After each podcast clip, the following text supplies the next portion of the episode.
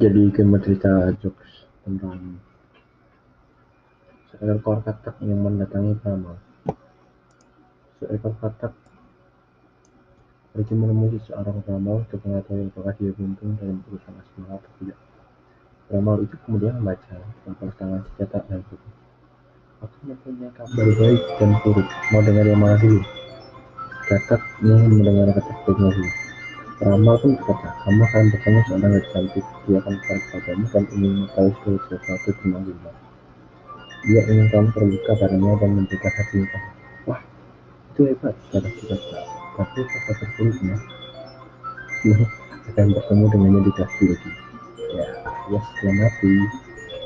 Sampai biologi